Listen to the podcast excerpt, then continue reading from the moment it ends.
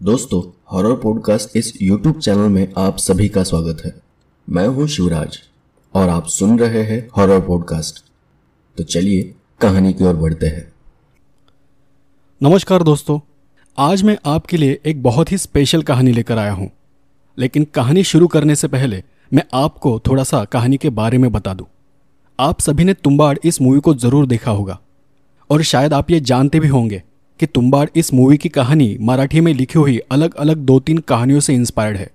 और अगर आपने मूवी को देखा होगा तो आप जानते होंगे कि मूवी के शुरुआत में ही एक बूढ़ी दादी का पार्ट है, जिसमें विनायक दादी से कहता है कि, दादी, सो जा, वरना हस्तर आ जाएगा। तो असल में यह पार्ट मराठी के एक राइटर नारायण धारप इनकी आजी इस कहानी से इंस्पायर्ड है। और आज मैं आपको वही कहानी हिंदी में सुनाने जा रहा हूँ। आजी मतलब नानी तो आज की इस कहानी का नाम नानी है। और एक आखिरी बात, कि किताब में जो कहानी है, वो पूरी की पूरी सुना रहा हूँ। तो आप सभी से मेरी एक रिक्वेस्ट है, कि कहानी अधूरी है, या फिर कहानी का अगला पार्ट लेकर आओ, ऐसे प्लीज़ कोई भी कमेंट मत करना। तो चलिए, कहानी शुरू करते हैं। दस साल का केशव वाड़े में अकेला ही था। मतलब उसकी नानी भी वाड़े के कमरे में थी, पर वो अक्सर पीछे एक कमरे में सोई रहती थी। तो वो वाड़े में होकर भी न होने के बराबर थी। और अब उस पूरे वाड़े में केशव अकेला था। सीताबाई ने मतलब केशव की माँ ने जाते वक्त उसे बताया था कि हॉस्पिटल से आने में देर भी हो सकती है। शाम होते ही सभी कमरों में दिए जलाकर रख देना। मैंने हर एक दिए में बाती और तेल डाल दिया है। सीताबाई पहली बार केशव के भरोसे वाड़ा छोड़कर जा रही थी। मतलब ज़रूर कोई बहुत ही सीरियस बात थी। असल में बात यह थी कि दोपहर को पकड़म पकड़ाई खेलते वक्त बड़ा भाई हरी अचानक से ज़ोर से गिर पड़ा था और उसके बाएँ हाथ की हड्डी किसी लकड़ी की तरह टूट गई थी। दर्द की वजह से हरी का चेहरा एकदम सफ़ेद पड़ चुका था। सीताबाई उसकी हालत देख बहुत डर गई थी। उसे बहुत भागदौड़ करनी पड़ी। तब कहीं जाकर पास ही के एक डॉक्टर उसके घर आने के लिए राज़ी हो गए थे। उन्होंने हरी के हाथ पर कुछ वक्त के लिए लकड़ी का एक टुकड़ा बाँध दिया। और उसे जल्द से जल्द सरकारी अस्पताल लेकर जाने को कहा। सीताबाई ने हरि को ले जाने के लिए फ़ौरन तांगे का बंदोबस्त किया था। जाते वक्त सीताबाई दरवाजे के पास ही इधर उधर घूम रही थी। तब वो बस ये सोच रही थी कि क्या करूँ? केशव को यह बात बताऊँ या नहीं? पर आखिरकार उसने केशव को अपने पास बुलाया और कहा, केशव, अब तो दस साल का हो गया है। तो मैं जो बात तुम्हें बताने जा रही हूँ उसे ध्यान से सुनो। अगर कहीं मुझे वापस आने में देर हो गई तो घर में हर एक तरफ़ दिए जलाकर रख देना। बाहर आँगन में, घर के हर एक कोने में, और नानी के कमरे में भी। कुंड को अंदर से ठीक से लगा लेना। भूख लगी तो अंदर रसोई में जो खाना है उसे खा लेना। कम पड़ा तो दूध और शक्कर ले लेना। और हर एक दो घंटे बाद नानी के कमरे में झाँक कर देखना। उसकी खाट के पास शरबत रखा हुआ है। पानी भी है। वो कभी बात नहीं करती। पर अगर तुम उसे वो दिखाओगे तो वो हा या ना में इशारा करके बताएगी कि उसे क्या चाहिए। और उसे जो भी चाहिए होगा, वो उसे घूंट घूंट करके पिलाना। जब सीताबाई ये सब केशव को बता रही थी, तब उसे अपनी आँखों के सामने खाट पर पड़ा हुआ नानी का वो मोटा और भद्दा सा शरीर नज़र आने लगा था। उसने अब तक नानी को बस दूर से ही देखा था। नानी के कमरे में कदम रखने की उसकी कभी हिम्मत ही नहीं हुई थी, और न ही वो नानी के कमरे में जाना चाहता था। लेकिन अब उसकी माँ उसे बता रही थी कि उसे वहाँ जाना होगा। नानी को पानी शरबत के लिए पूछना होगा, और एक पुराने कीप को नानी के मुँह में डालकर उससे पानी या शरबत की धीमी धार छोड़नी होगी। मतलब साफ़ था कि यह सब करने के लिए केशव को नानी के पास जाना ज़रूरी था। उसके पास जाकर बैठना था। और उसके मोटे, सड़े शरीर के पास बैठकर, बस, ये सोचकर ही उसको अंदर ही अंदर कुछ होने लगा था। सीताबाई कुछ देर के लिए शांत रही। असल में सीताबाई से यह सब बताया नहीं जा रहा था। पर सीताबाई के पास और कोई दूसरा रास्ता नहीं था। सीताबाई ने कहा, बेटा केशव, असल में ये सब मैं तुझे कभी बताना नहीं चाहती थी, पर अब वक्त ही ऐसा है कि मैं खुद कुछ नहीं कर सकती। तुझे खुद अब किसी बड़े समझदार इंसान की तरह यह सब करना होगा। और एक बात, कि नानी कभी भी अपनी जगह से हिलती नहीं है। कभी कुछ बोल भी नहीं पाती, पर कभी कभी अचानक उसे दौरा पड़ जाता है। अचानक किसी तरह का झटका आ जाता है। जैसे किसी बीमार इंसान को बुखार में आता है ना, अब बिल्कुल वैसे ही। तो फिर नानी अपने आप ही ज़ोर ज़ोर से हिलने लगती है। कुछ भी बड़बड़ाने लगती है। शायद आज ऐसा ना हो। पर अगर ऐसा कुछ हुआ तो नानी से बिल्कुल डरना नहीं। इसमें डरने की कोई बात नहीं है बेटा।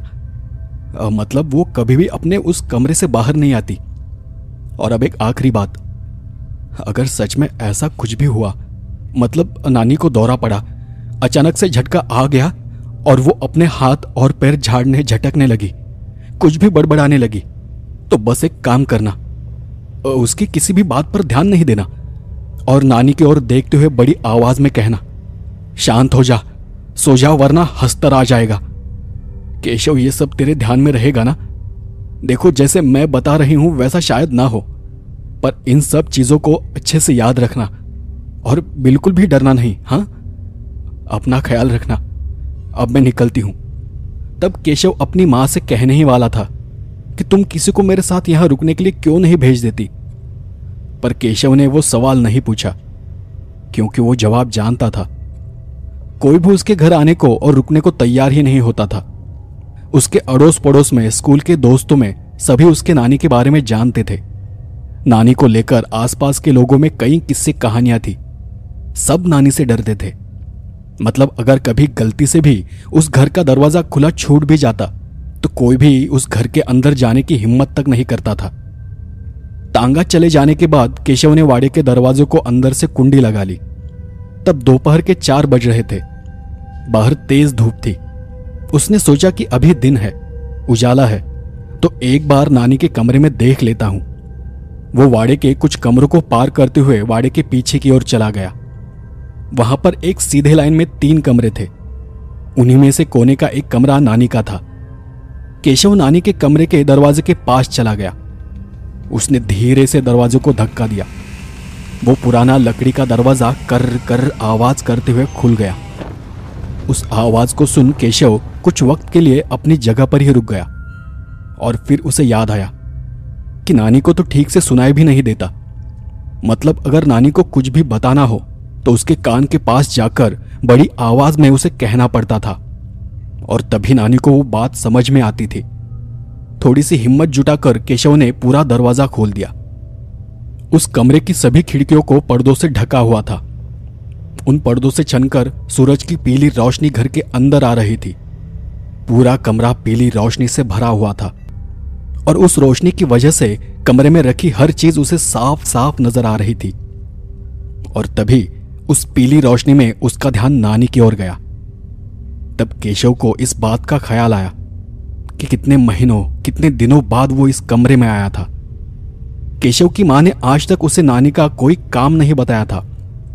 वो ये तक भूल गया था कि नानी कैसे दिखती है। नानी का शरीर बहुत मोटा और भारी भरकम हो चुका था। चेहरे का मांस खिंचा तना हुआ था और वो चेहरे से नीचे लटक रहा था। आँखों के पास और चेहरे पर झुर्रियाँ दिखाई दे रही थी। थोड़े बहुत जो सफ़ेद बाल थे, उनकी एक छोटी सी चोटी बनाई हुई थी। केशव से नानी की ओर देखा भी नहीं जा रहा था। नानी का चेहरा पूरा सफ़ेद पड़ चुका था। नानी के दोनों हाथ उसके अपने पेट पर थे, और दोनों हाथों की उंगलियाँ एक दूसरे में फंसी हुई थी।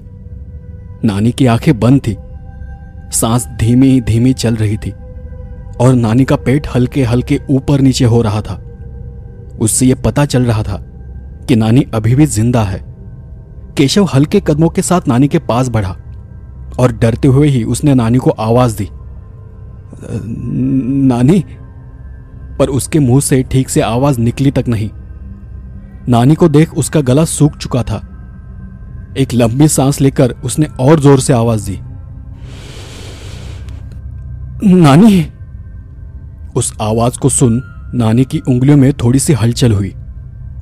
एक एक कर धीरे धीरे कांपते हुए उंगलियाँ खुलने लगी थी। और उंगलियाँ खुलते ही दादी के वो मोटे भद्दे हाथ भारी होने की वजह से खाट पर शरीर के दोनों तरफ़ गिर पड़े। नानी ने अपने हाथों के बड़े बड़े नाखूनों से चादर को खर खर आवाज़ करते हुए कुरेदना शुरू किया। केशव बस नानी की ओर देखता ही रह गया। तब उसे ऐसा लगने लगा कि न जाने कि उसने नानी को आवाज़ दी। अगर कहीं उसे अभी दौरा पड़ गया तो कहीं अभी वो झटका आ गया तो? और वो बस नानी को देखते हुए वही खड़ा रहा। कुछ साल पहले की बात है। जब सीताबाई मतलब केशव की माँ, एक स्कूल में नौकरी किया करती थी। एक तरफ़ उनके पिताजी की मौत हो गई थी और गाँव के घर में उनकी माँ अकेली ही रहा करती थी। उनका शरीर दिन ब दिन भारी होता जा रहा था। छोटी से छोटी हलचल करना भी उन्हें मुश्किल होने लगा था। और ऊपर से आँखों से दिखाई देना भी बंद हो गया था। तो अब उनकी देखभाल करने के लिए, उनका रोज़मर्रा का काम करने के लिए किसी को तो गाँव में आना ही था। सीताबाई के दो भाई और एक बहन थी। पर उन सबने सीताबाई को गाँव में रहने के लिए राज़ी कर लिया था।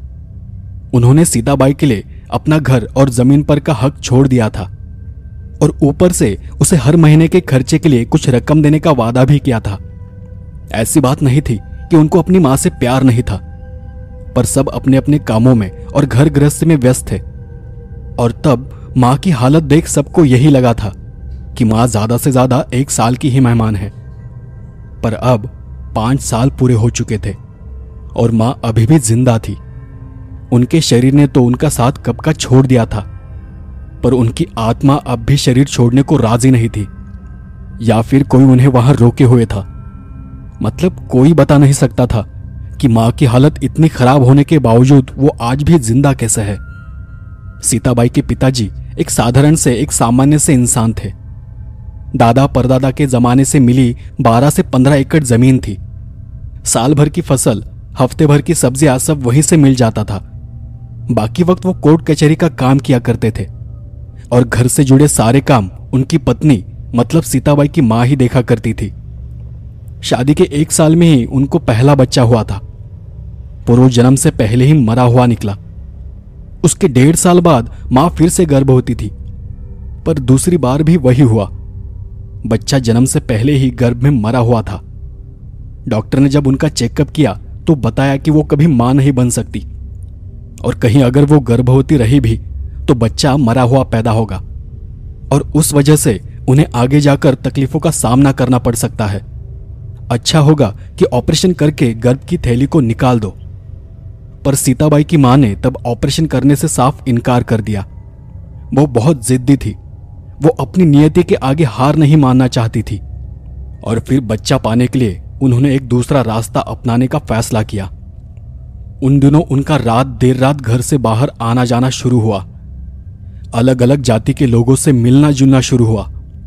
रोज अलग अलग ढंग के लोग घर आने लगे थे। और वो घर आकर कुछ तंत्र मंत्र किया करते थे। हर वक्त कोई अजीब सा मंत्र पढ़ा करते थे। रंगोली से घर में अजीब अजीब सी आकृतियाँ बनाते थे। होम हवन किया करते थे। दिन भर उस घर में एक अजीब सी कड़वाहट भरी गंध रहा करती थी।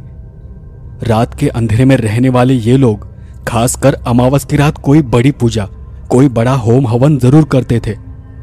और उन लोगों के कहने के मुताबिक, सीताबाई की माँ रात देर रात ठंडे पानी से नहा के गीले कपड़ों के साथ ही आँगन में बैठ जाती थी।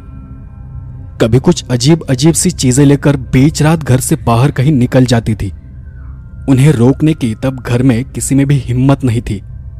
उस वक्त उनकी आँखों में एक अलग सी चमक दिखाई देती थी। इसीलिए उनसे नज़र मिलाने तक की किसी में हिम्मत नहीं थी। और ये सब करने के बाद तीसरी बार था, जब उनके पेट में बच्चा पल रहा था। इस बार उन्होंने हॉस्पिटल से किसी को नहीं बुलाया।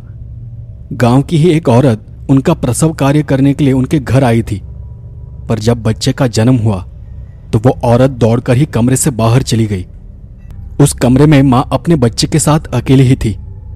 पर वहाँ क्या हुआ था और वो औरत भागकर बाहर क्यों चली गई, ये कोई नहीं जानता था। पर इतना तंत्र मंत्र करने के बाद भी माँ अपने पूरे होश में थी। उसका चेहरा सख्त हो चला था। आँखें किसी कांच की तरह शांत थी। उनके पति ने बस एक बार ही उन्हें समझाने की कोशिश की थी। और वो जो रात रात तंत्र मंत्र किया करती है, उन सब चीज़ों से दूर रहने की सलाह दी थी। लेकिन तब तक माँ इन सबसे बहुत आगे निकल चुकी थी। अब उन्हें समझाने का कोई फ़ायदा नहीं था। उन्होंने बच्चा पाने के लिए इस सब की शुरुआत तो कर दी थी, पर अब उसे रोकना उनके हाथ में नहीं था। जब वो चौथी बार गर्भ होती थी तब उन्हें एक और लड़का हुआ। उसके कुछ सालों बाद एक लड़की और आखिर में सीताबाई का जन्म हुआ था। उसके बाद माँ ने किसी को भी जन्म नहीं दिया, पर रात देर रात उनका घर से बाहर आना जाना शुरू ही था। उन्हें तब भी बीच रात लोग मिलने आया करते थे तंत्र मंत्र पूजा पाठ किया करते थे। शायद अब इसे रोकना उनके हाथ में नहीं था। शायद अब वो सब उन्हें आखिरी सांस तक करना था। लेकिन ये सब गाँव के लोगों से कहाँ छुपा रहने वाला था? गाँव का हर एक इंसान उनके बारे में जान चुका था। उनके पेट में बच्चा मर जाता था। तो उन्होंने क्या क्या तंत्र मंत्र किया था? क्या क्या अघोरी साधनाएँ की थी? पर पहले बच्चे के वक्त उस कमरे में क्या हुआ था यह किसी को भी पता नहीं चला। लेकिन इन सब के बावजूद उन्हें एक के बाद एक ऐसे चार बच्चे हुए। वो बड़े भी हो गए, उनकी शादियाँ भी हो गई, और फिर सब अपने अपने रास्ते चले गए। और उनकी माँ। मतलब नानी अकेली ही रह गई। महीने दो महीने में पिताजी एक आध बार खत भेजते थे। अपनी खुशहाली बताते थे। उनको कभी किसी चीज़ की कमी नहीं थी। शायद ये माँ की वजह से ही था। पर आगे आने वाले खतों में माँ की तबीयत के ज़िक्र होने लगे। सब पता चल रहा था कि माँ की तबीयत अब खराब होती जा रही है। वो अब थक गई है। उनकी नज़र कमज़ोर हो गई है। शरीर भी बहुत भारी भरकम हो गया था, जिसकी वजह से अब उनसे छोटे छोटे काम भी नहीं किए जा रहे थे।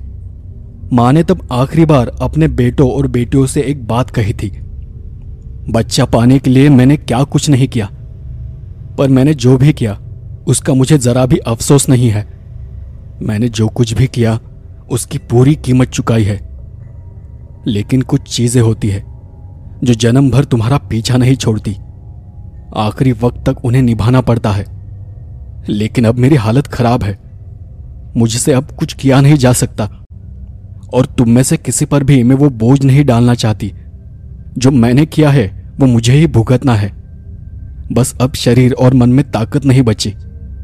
जो डोरिया मैंने आज तक बाँध कर रखी थी, अब वो ढीली पड़ने लगी है। जो दरवाजे आज तक मैंने बंद करके रखे हुए थे, अब वो धीरे धीरे खुलने लगे हैं। मैं उन्हें अंदर आने से रोक नहीं सकती। पर अब जो मैं तुम्हें बताने जा रही हूँ, उसे बहुत ध्यान से सुनो। एक बार मन पर से काबू छूट गया तो किसी भी चीज़ का तालमेल नहीं रहता। कब क्या दिख जाए कुछ बोल नहीं सकते, और वो सब झूठ है ये भी कह नहीं सकते। मुझे दौरे पड़ेंगे, कोई अजीब सा झटका सा आते हुए दिखाई देगा। लेकिन कभी भी डॉक्टर को घर मत बुलाना। मेरा शरीर अब उनकी समझ के बाहर चला गया है। कभी शायद मैं कुछ भी बड़बड़ाने लगूं, लेकिन मेरी बात की ओर बिल्कुल भी ध्यान मत देना। और कभी लगे कि मैं काबू नहीं हो पा रही हूँ तो एक नाम बता कर रखती हूँ। उसे हमेशा हमेशा के लिए याद रखना। हस्तर। हस्तर यह नाम लेकर तुम मुझे डरा सकते हो। मैं बस एक इसी नाम को सुनकर शांत हो जाऊँगी। मुझे कभी इस वाड़े से बाहर मत ले जाना। मैं आखिर तक यही रहना चाहती हूँ। और कुछ नहीं। मुझे किसी भी बात का कारण मत पूछना। मैं बता नहीं पाऊँगी। बस तुम सब अपनी ज़िंदगी अच्छे से बिताना। ये सब सुनकर और अपनी माँ के साथ कुछ वक्त बिताकर उनके बेटा बेटी अपने अपने घर वापस चले गए थे। जब तक पिताजी थे, माँ की देखभाल किया करते थे। तब तक सब ठीक चल रहा था। उसी दौरान सीताबाई के पति गुजर गए। और उन्हें उनकी जगह पर टीचर की नौकरी मिल गई। सीताबाई ने उस धक्के को सहकर फिर से अपना घर अच्छे से बसा लिया था और अपने दोनों बेटों का बहुत अच्छी तरह से ख्याल रखा था। उनका सब ठीक हो ही रहा था कि तभी उनके एक भाई ने उन्हें खत भेजा और कहा कि पिताजी बीमार है और वो उन्हें देखने गाँव जा रहे हैं। तो सीताबाई भी काम से छुट्टी लेकर दोनों बेटों के साथ गाँव चली गई। बाकी भाई बहन भी गाँव पहुँच गए थे। पिताजी की हालत सच में बहुत खराब थी। वो कुछ भी बोलने की हालत में नहीं थे। शायद उन्हें कोई दिमागी झटका लगा था। उन्हें तब कुछ भी याद नहीं आ रहा था। और अगले दो तीन दिन में ही उनकी भी मौत हो गई। अब चारों के सामने एक ही सवाल था कि माँ का ख्याल कौन रखेगा? वैसे सभी भाई बहन आपस में बहुत अच्छे थे। सभी अपनी माँ से बहुत प्यार भी करते थे। पर सब अपने अपने जीवन में बिज़ी थे। सबको अपना अपना काम था, बच्चे थे, परिवार था। बस एक सीताबाई ही थी, कि उनका पति नहीं था, और एक छोटा सा परिवार था। और अगर सीताबाई ने हाँ कहा तो सब ठीक हो सकता था। फिर बाकी सबने सीताबाई को माँ की देखभाल करने के लिए, गाँव में ही रुकने के लिए मना लिया। सीताबाई जो पिताजी को देखने गाँव आई थी, वो फिर अपने घर वापस नहीं गई। उनके बड़े भाई ने उनका सारा सामान गाँव के घर तक पहुँचा दिया था। और उनके इस्तीफे का भी इंतज़ाम कर दिया था। और फिर पिताजी का अंतिम कार्य श्राद्ध विधि कर बाकी सब अपने अपने घर चले गए। सीताबाई ने तब पहली बार अपने दोनों बेटों के साथ उस वाड़े में कदम रखा था। पाँच साल का केशव और सात साल का हरि। उनके लिए सब जैसे एक झटके में बदल गया था, पर धीरे धीरे उन्हें भी इन सब की आदत हो गई। नया घर, नया रास्ता, नया गाँव, नया स्कूल सब कुछ अलग था। वो वाड़ा बहुत ही बड़ा था और उस वाड़े के पीछे वाले कमरे में ही उनकी नानी रहा करती थी। केशव नानी से अपनी पहली मुलाकात कभी नहीं भूल सकता था। नानी अपनी खाट पर लेटी हुई थी। एकदम शांत, जरा भी हलचल नहीं। नानी को उठाकर अपने बिस्तर में बिठाने के लिए भी दो लोगों की ज़रूरत पड़ती थी। नानी का वो भारी भरकम भद्दा सा शरीर खाट पर किसी तरह पड़ा और फैला हुआ था। बड़े भद्दे चेहरे पर छोटी आँखों से वो दरवाजे की ओर ही देख रही थी। तब सीताबाई अपने दोनों बेटों को लेकर उनके कमरे में जा रही थी। लेकिन तब दोनों बेटे अपनी माँ के हाथ को पकड़कर पीछे खींच रहे थे। वो नानी के पास जाना नहीं चाहते थे। आखिरकार सीताबाई किसी तरह उन्हें नानी के पास लेकर चली गई और नानी से उनकी पहचान कराई। ये बड़ा बेटा हरि और ये छोटा केशव। तब नानी ने अपने गंदे और भद्दे हाथ से हरि के हाथ को पकड़ने की कोशिश की। वो देख दोनों भी रो पड़े और मौका मिलते ही वहाँ से भाग खड़े हुए। आगे जाकर धीरे धीरे नानी के बारे में उनके मन में जो डर था, वो भी खत्म हो गया। उन्हें पता था कि नानी हमेशा ही पीछे के उस कमरे में रहा करती है, पर उन्हें अब उन सब चीज़ों की आदत हो चुकी थी। लेकिन इतने सालों में सीताबाई ने कभी उन्हें नानी के कमरे में भेजा नहीं था। वो खुद ही अपनी माँ की देखभाल किया करती थी। पर गाँव के लोगों को उस वाड़े के बारे में जानने में हमेशा ही दिलचस्पी थी। नानी के बारे में हर किसी में हर तरह की बातें फैली हुई थी। इसीलिए हरि और केशव के वहाँ कभी दोस्त नहीं बन पाए।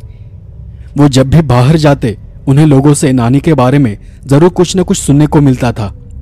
कोई कहता था कि, पता है, तुम्हारी नानी डायन है। वो रात देर रात शमशान में जाया करती थी। एक रात कोई उनके पीछे पीछे शमशान तक चला गया था। तब उसने अपनी आँखों से तुम्हारी नानी को शमशान जाते देखा था। तब वो किसी चिता के चक्कर काट रही थी। अपने मुँह से कुछ मंत्र बड़बड़ा रही थी और अचानक उस चिता से कुछ हवा में उड़ने लगा और उस चिता की राग से कुछ अजीब सा उठकर बैठ गया। पर आगे देखने के लिए वो आदमी वहाँ रुका ही नहीं। उसे वहीं उसी जगह पर बहुत तेज बुखार आ गया था। तभी दूसरे ने कहा हाँ, मुझे शमशान के बारे में तो कुछ पता नहीं, लेकिन लोग कहते हैं मतलब बहुत से लोगों ने देखा है, कि अमावस की अंधेरी रातों में तुम्हारे वाड़े के पीछे कोई कोई आत्माएँ जमा हो जाती थी, और जब तक तुम्हारी नानी दरवाज़ा खोलकर उन्हें कुछ दे नहीं देती थी, तब तक वो वहाँ से बिल्कुल नहीं जाते थे। वो सभी बस वही खड़े होकर रोया करते थे। तब किसी ने उन्हें यह भी बताया था कि बहुत साल पहले की बात है, तुम्हारी नानी को बच्चा होने वाला था। गाँव की कोई औरत तब उस बच्चे के जन्म के वक्त वहाँ थी। और जैसे ही बच्चे का जन्म हुआ, वो औरत चीखते हुए उस कमरे से बाहर भागी थी। पता है उसके बाद वो पागल हो गई। कहते हैं कि उसने वहाँ किसी शैतान को देख लिया था। लाल लाल आँखें, नुकीले दांत, किसी जानवर की तरह नाखून थे उसके। ऐसी कई बातें उन्होंने आज तक कई लोगों से सुनी थी। उनमें से एक भी केशव को याद आती तो डर के मारे उसका शरीर काँप उठता था। केशव अब भी नानी के कमरे के दरवाजे के पास ही खड़ा था और वो बस नानी को देखे जा रहा था। नानी के दोनों हाथों के पंजे हो गए थे और अब भी वो अपने नाखूनों से खर खर आवाज़ करते हुए चादर को ओढ़े जा रही थी। नानी को दौरा कैसे पड़ता है? कैसा झटका आता है? ये इतने सालों में उसने कभी देखा नहीं था। और वो सोच रहा था कि अगर कहीं अब नानी को झटका आ गया तो? क्योंकि अब वो उस पूरे वाड़े में अकेला था। केशव जैसे अपनी जगह पर ही चिपक कर खड़ा था। आज तक नानी के बारे में उसने जो जो सुना था, वो सब उसे किसी तस्वीर की तरह अपनी आँखों के सामने होता दिखाई दे रहा था। नानी रात रात में शमशान जाती थी। रात कुछ बुरी आत्माएँ वाड़े के पीछे जमा होती थी और कुछ पाने के लिए रात रात रोया करती थी। और वो औरत, जो किसी शैतानी चीज़ को देखकर पागल हो गई थी, उसे ये सब सुनने में तब इतना डर नहीं लगा था। जितना उन्हें याद कर अब लग रहा था। उसके सामने बस नानी थी। अपने नाखूनों से चादर को कुरेदने वाली नानी। केशव का गला सूख चुका था। उसने डर के मारे दोनों हाथों की मुट्ठियाँ बंद कर ली थी। जब भी उसे डर लगता था, वो ऐसे ही खड़ा रहता था। बहुत देर तक वो वहीं खड़ा था। उसके पैर दर्द करने लगे थे। सूरज कब का डूब चुका था। कमरे में जो प्रकाश था, वो भी बहुत कम था। और तब उसे याद आया। कि उसे घर के दिए जलाने हैं। केशव दरवाजे को पकड़कर किसी तरह उस कमरे से बाहर आया और सीधे रसोई घर की ओर चला गया। रसोई घर में उसकी माँ ने एक स्टैंड, दो कंदील और दो दियो में तेल भरकर रखा हुआ था। केशव ने सारे दिए जला दिए और उन्हें हमेशा की जगह पर रख दिया। लेकिन एक कंदील उसे नानी के कमरे में भी रखना था। वो अगर इस बात को टाल सकता तो वो किसी भी कीमत पर टाल देता। लेकिन उसके पास और कोई रास्ता नहीं था। माँ आने में अब भी बहुत देर थी। अभी तो वो डॉक्टर के पास पहुँची होगी। वहाँ नंबर लगाएगी, फिर डॉक्टर उसके भाई को चेक करेगा, उसके हाथ का एक्सरे निकालेगा, और फिर हाथ को पट्टी करेगा। मतलब साफ़ था कि माँ को आने में बहुत रात होने वाली थी। अब जो कुछ करना था, वो केशव को अकेले ही करना था। यह सोचकर ही केशव के हाथ कांपने लगे थे। वो जाकर नानी के कमरे के सामने खड़ा हो गया। कमरे का दरवाज़ा खुला ही था। उसने कंदिल को ऊपर पकड़ते हुए एक नज़र नानी की ओर देखा। नानी को देख उसके हाथ से कंदिल लगभग छूट ही गया था। नानी की दोनों आँखें किसी जानवर की तरह खुली की खुली थी और नानी की नज़र केशव पर ही टिकी हुई थी। जैसे नानी ने केशव को सामने देखा, उसके चेहरे पर एक हल्की सी मुस्कान फैल गई, एक अजीब सी मुस्कान। वो देख केशव बुरी तरह से कांपने लगा। नानी ने खसखसाती हुई आवाज़ में कहा, इधर आओ, केशव, यहाँ मेरे पास आओ। केशव तब आगे नहीं जाना चाहता था, लेकिन नानी की वो बात उसे किसी चेतावनी की तरह लग रही थी। कंदिल को नीचे रख, केशव, और आ गया मेरी तरफ़। केशव को जैसे अपने हाथ और पैरों पर काबू ही नहीं था। उसने धीरे से कंदिल को नीचे ज़मीन पर रख दिया और अपने दोनों पैरों को घसीटते हुए वो आगे आगे बढ़ने लगा। नानी अभी भी केशव को देख हंस रही थी। केशव नानी के खाट के पास जाकर दो कदम दूरी पर ही रुक गया। नानी ने उससे पूछा, सीता कहा है? नानी नानी वो भैया का हाथ टूट गया है। उसे लेकर अस्पताल गई है। मतलब तू घर में अकेला है।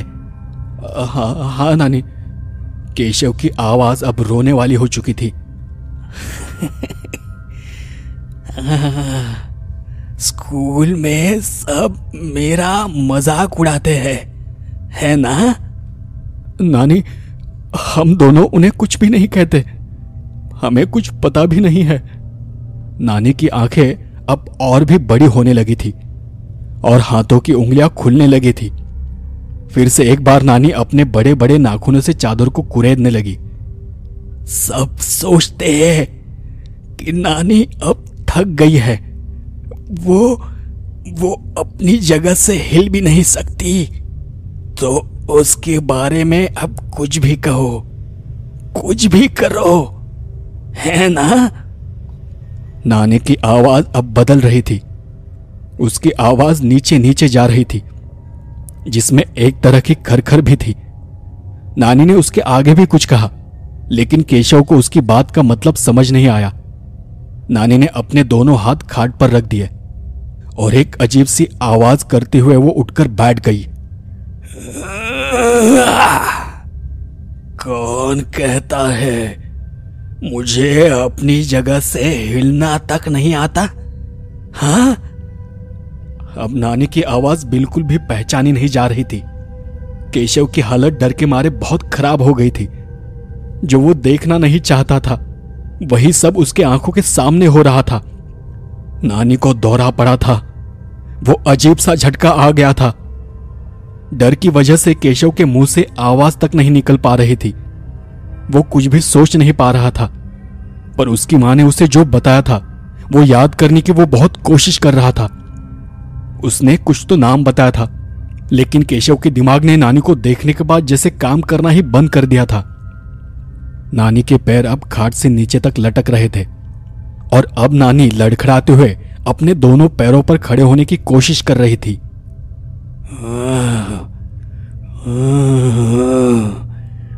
उसका वो मोटा सा, भद्दा सा शरीर देखकर केशव का मुँह अपने आप ही बंद हो गया था। नानी तब सामने से कुछ बड़बड़ा रही थी। लेकिन केशव को वो नाम याद ही नहीं आ रहा था। माँ ने क्या क्या नाम बताया था?